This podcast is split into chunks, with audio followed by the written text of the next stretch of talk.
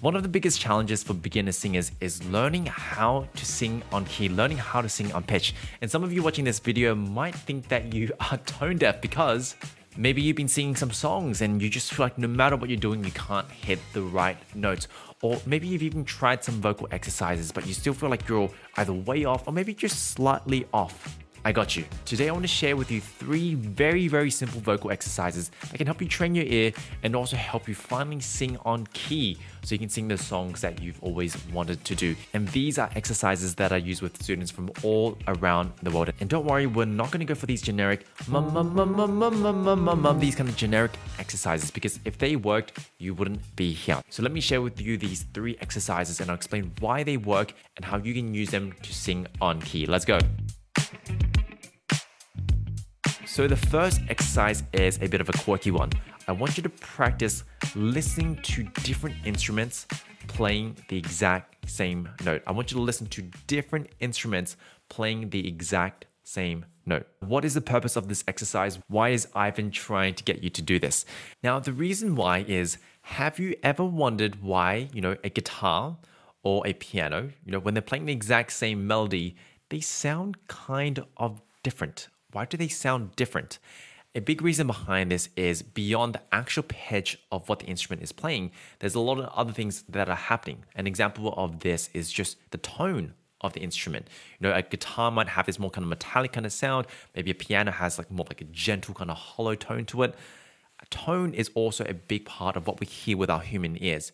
And so, what I found for a lot of students, the challenge is being able to pick them apart right? Because sometimes when we're trying to match pitch, our brain is listening to the pitch, but it's also picking up all these other different cues. And frankly, it gets confused. And so this is where exercise number one comes in. Because if I play the exact same note, but I just have different instruments playing that note, we start to give our brain some really cool information. And our brain's really good at breaking down and understanding patterns. And it's going to start to disassociate pitch with all the other parts of the sound you're hearing. The tone, or some of you might call it timbre, it starts to disassociate them. So let's jump into an example and I'll show you how you can apply this to your own voice. So this is a virtual piano. Uh, and the cool part about this virtual piano, as you can see, it allows us to play 128 different musical instruments, which is really cool.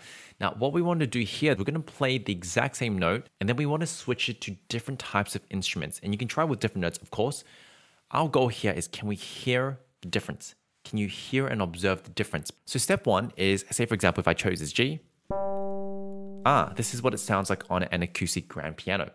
But what if I, you know, chose an electric piano instead? Something slightly different. Do you notice how they sound different but similar at the same time? This is what I want you to practice observing because what's similar is the pitch. You know, I'm literally pressing the same button, but something is different. And the more you can start exposing yourself to all these different types of sounds, this is a vibraphone, still the same note, but just slightly different. Let's try maybe a, a harmonica, very kind of different sound. They're all the same pitch, but then if you can start to practice hearing that they are different, it's going to help you improve your hearing because you're going to start to disassociate pitch with tone. Now, a bonus step two here is you can also try matching the exact same note on different instruments. For example, if I start on the piano again, if I feel like, hey, I can get onto that pitch really nicely, great.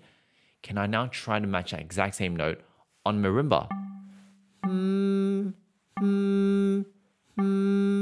So, regardless of the instrument, as long as they're playing that note, my voice can match that. So this is exercise number one. So the first part is see if you can play the exact same note on different instruments and just practice hearing like what is different? What is different? Because I know the pitch has to be the same. What is different? And the more you can do it, the more your brain really picks up that pattern. And the second part is then you want to see if you can match that note regardless of the instrument that you've got. So hopefully this first exercise is already giving you some value. Just wanted to pause this episode and introduce myself to some of you who may not have met me. My name is Ivan. I'm a voice teacher who's worked with students from all around the world. And really on this channel, my goal is to make learning how to sing as simple as possible. And so if that is up your lane, consider subscribing and also check out some of the links in the description below. I've got ways on how you can work with me more privately and to actually take your singing to the next level. Exercise number two to improve your pitch is see if you can sing the exact same note, but at three different volumes soft, medium, and loud. And the reason why this is important is it's actually quite similar to the first exercise, but this time we're trying to break apart the association that our brain has of pitch and volume. They're not the same. They're not the same thing. We want to really break that apart for our brain. And the association could really depend on how you grew up listening to music. Some of you might think that, okay, a louder, bigger sound tends to be a higher pitch, or could actually maybe be like a lower pitch as well. A lot of us tend to clump volume and pitch in the same thing. And so here is a very simple exercise. What if once again I just chose a note? I'm just to choose a very simple pitch, similar to exercise number one, and, and I'm to try to sing it soft, medium, loud. Uh, uh, uh, soft, middle, loud. You can even use the words if you need it. Soft, medium, loud see if you can find those three different dynamics. Now, this is a great exercise because if you can't sing those three notes and be on the exact same pitch, this is definitely one that you want to spend some time on and see if you can get it. Because what that's going to force you to do, just by simply being able to sing that exact same note on three different volumes, is going to train your ear to hear that, okay, pitch and volume don't have to go together. You can kind of isolate them.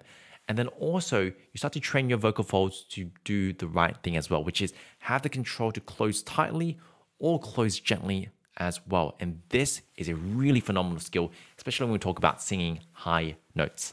And so practice, you know, soft, medium, loud. Go around the piano. Soft, medium, loud. You can kind of go and dance around all different parts of the piano, but see if you can build the skill on a very comfortable note. Now, final exercise. Exercise number three is practice your upper range in falsetto. Now, the reason why is for a lot of us, especially some of us who are trying to challenge those higher, crazy high songs, and we want to sing it strong, we want to sing it belty, a lot of us are often going to fall flat. You'll notice that, you know, you're trying to hit the note, but you can't get there. You're always kind of a bit under the pitch. Now, that's not because you can't hear the pitch. Like you can hear it fine, and it's not necessarily because you can't match the pitch, but rather that note is hard for you at the moment. It's a bit outside of your range. And so, one of the ways we can start to develop those notes and also improve your pitch in that area is you want to hit it in a falsetto, where we tend to back off a lot of the pressure, a lot of the compression, and we're just purely hitting it as a pitch. And so, if I choose a note, notice instead of going ooh, instead of trying to really squeeze my way up there, I'm just really focusing on just hitting the pitch dead center. This is going to be a great place to start for those high notes because not only are we improving our pitch in that area, but the second part of hitting a lot of notes in falsetto is it starts to engage the muscles that really nicely stretch the cords, really, really nicely stretches the cords. And eventually, you know, if we want to lean in, get a bit stronger, we can always do that. But you want to make sure you start here. Team, that wraps up our episode for today. Hopefully, you found this episode on pitch valuable. If you did, all I ask is please share this channel, please share this podcast with a friend or family. It really means the world to me. Now, I do want to leave you all with a bit of motivation to wrap up today's episode. And today's motivation actually comes from a student of mine, and Justin, who has recently just finished rocking out with me for the past six months. And Justin said this Ivan, uh, you've been incredible and have seriously taught me so much more about singing than I could have hoped for. I now have an understanding of the how and why and not just winging it. And this is so important because a lot of us kind of see singing as this kind of mysterious thing like how does it work? Like why why is it like this? But when we can break it down to very simple principles, it becomes a lot lot easier to understand, to train and then to use when you're singing your favorite songs. And so, singing isn't this mysterious gift, it is something that can be deconstructed and it can be broken down to very bite sized advice. And so, hopefully, this inspires you. Hopefully, this inspires you to keep going, to keep becoming better. And, you know, if you need some help with this, I'm always going to be here for you. You can check out some of the links in the description on how you can work with me one on one or some of my self study programs. Apart from that, team, thank you so much for joining me today. I'll see you for our next episode every Thursday, Friday, depending on where you are joining me from. Hege.